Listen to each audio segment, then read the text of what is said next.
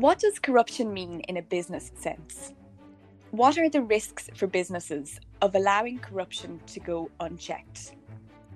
And what are the practical steps that businesses can take to address and minimise these risks?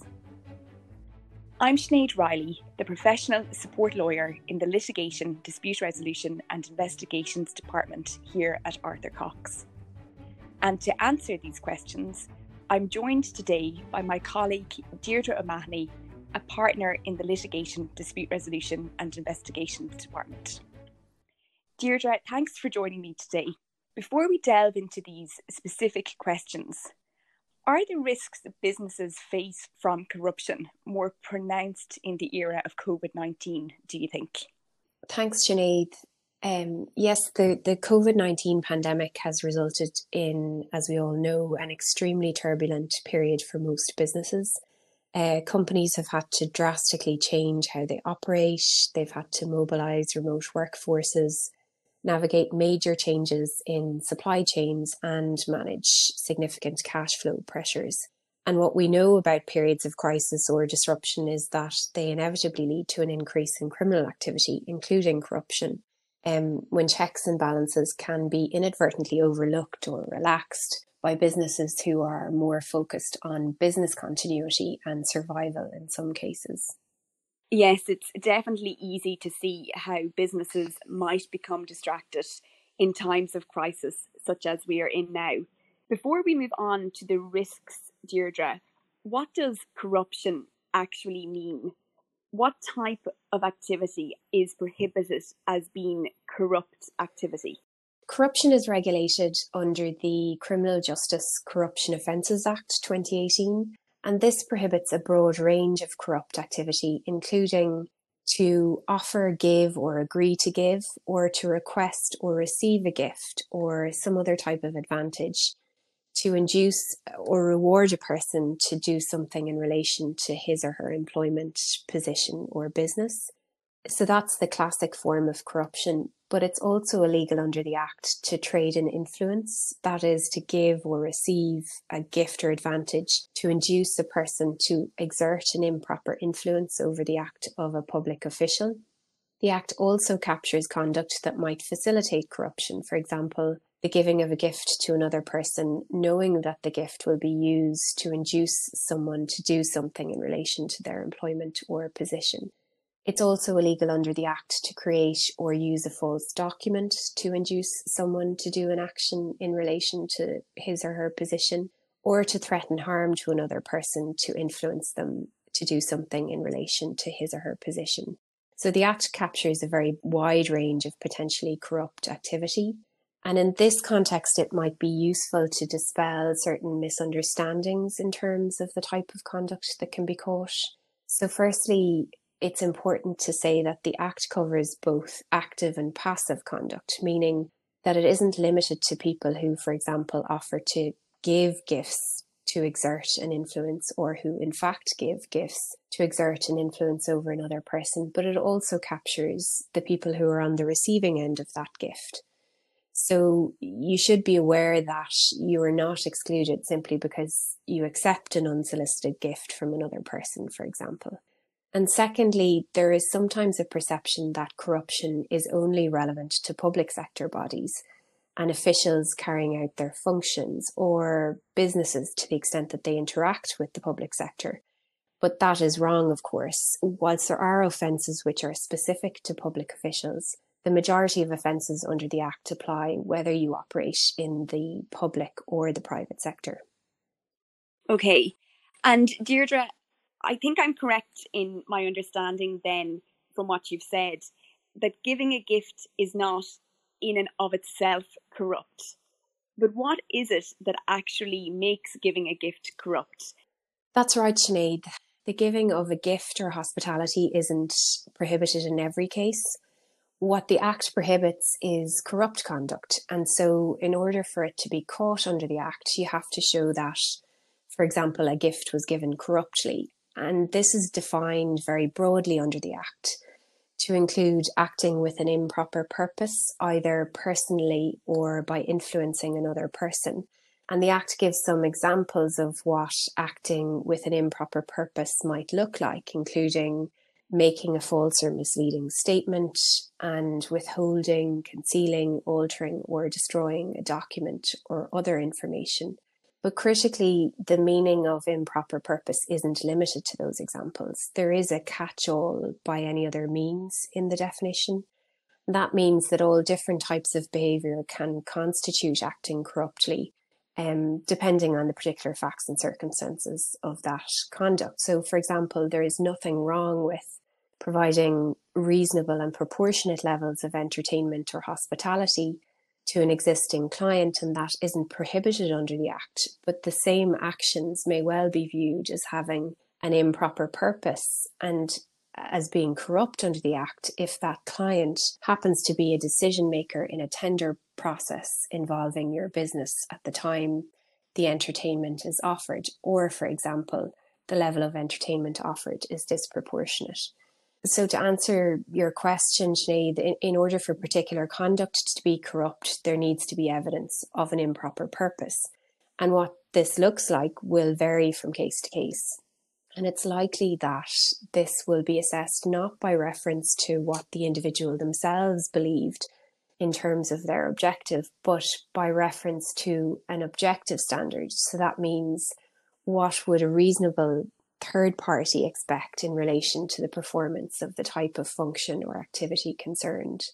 And that is the way that the standard is assessed under the English equivalent legislation. Thanks, Deirdre. I think that makes sense, and that's a useful example that you gave. And onto the risks. What are the risks for business of corrupt activity? The most obvious and significant risk arising um, from a business allowing corrupt activity to go unchecked is that the company and or individuals connected with the company will be prosecuted and convicted.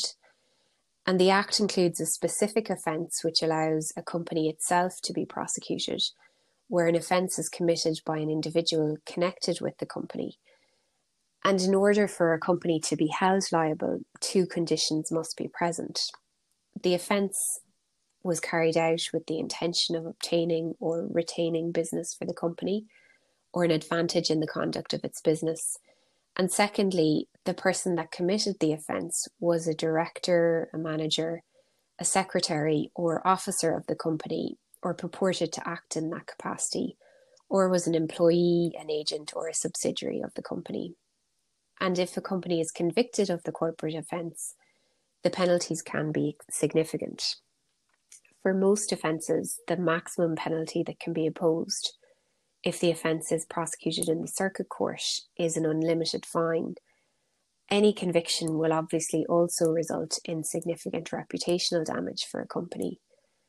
And in the meantime, in terms of consequences, whether or not a prosecution is brought or is ultimately successful, companies can find themselves caught up in complex, expensive, and very distracting investigations, both internal and external, which divert resources, both human and financial, away from their core business objectives.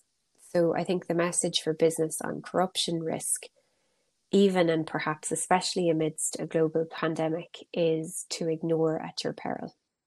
Ignore at your peril. I think that's probably very good advice, Deirdre. And are there any practical steps companies can take to address corruption risk? Yes, so I mentioned that the Act um, allows a company to be prosecuted where a person connected with that company engages in corrupt activity for its benefit. But a company accused of that type of offence can defend itself if it can show that it took all reasonable steps and exercised all due diligence to avoid the offence. Of course, risks will vary greatly in some cases from business to business, depending, for example, on the scale and nature of the business, where it operates, and the extent to which it relies on third parties, for example, such as agents or consultants to act on its behalf, um, meaning that the steps and due diligence required of a business will be um, specific to each individual company or business. Unfortunately, the Act doesn't elaborate on precisely what steps will be adequate for a company to escape prosecution, and there is no official guidance in Ireland yet. However, there is helpful English guidance on a similar corporate offence provided for under their Bribery Act, which recommends a number of key principles that should be applied by companies to mitigate the risk of corruption. And having regards to those principles, some of the key steps that should be taken by companies to ward against corruption risk are firstly, companies should carry out risk assessment to assess the nature and extent of its exposure to potential internal and external risks of corruption occurring on its behalf by, by persons connected or associated with it. And that risk assessment should be periodic, it should be informed, and it should be documented. And then, secondly, informed by that risk assessment, companies should have policies and procedures in place to mitigate those risks. And those policies and procedures should be clear, practical, accessible to employees and others, and they should be effectively implemented and enforced by the company. And at a minimum, uh, the suite of policies and procedures that a company might design and implement will include a, central anti corruption policy, sometimes known as an ABC policy, but it may well also be necessary to have additional policies around, for example, engagement with third party agents or contractors, or the provision of gifts or hospitality by employees, um, depending on the nature and scale of the business and what it requires. And thirdly, it's it's not enough, of course, to, to, to simply have these policies in place companies must take additional steps to embed the policies throughout the organization and ensure that they are communicated to employees and understood by employees who will be tasked with ensuring that they are implemented. And that can and should be done through appropriate um, internal and external communication, and in particular, training programs.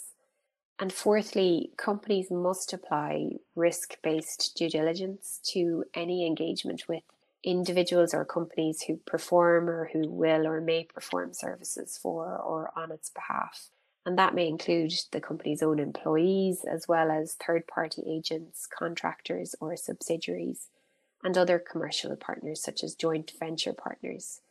Fifthly, key to any successful policy is is treating it as a living document, whether it's an anti-corruption policy or a policy in any other area. And a company's policies and procedures should therefore be monitored, reviewed, and updated as necessary to incorporate learnings from their implementation, issues that arise, and to address new or different risks that are identified by the business. And finally, and critically, um, there should be demonstrable top level commitment to a company's anti corruption procedures. So, management at the highest level, that is the board of directors, the owners, or any other equivalent body or person, should be committed to preventing corruption and should be seen to be committed to preventing corruption and to actively fostering a culture within the organisation in which bribery is unacceptable.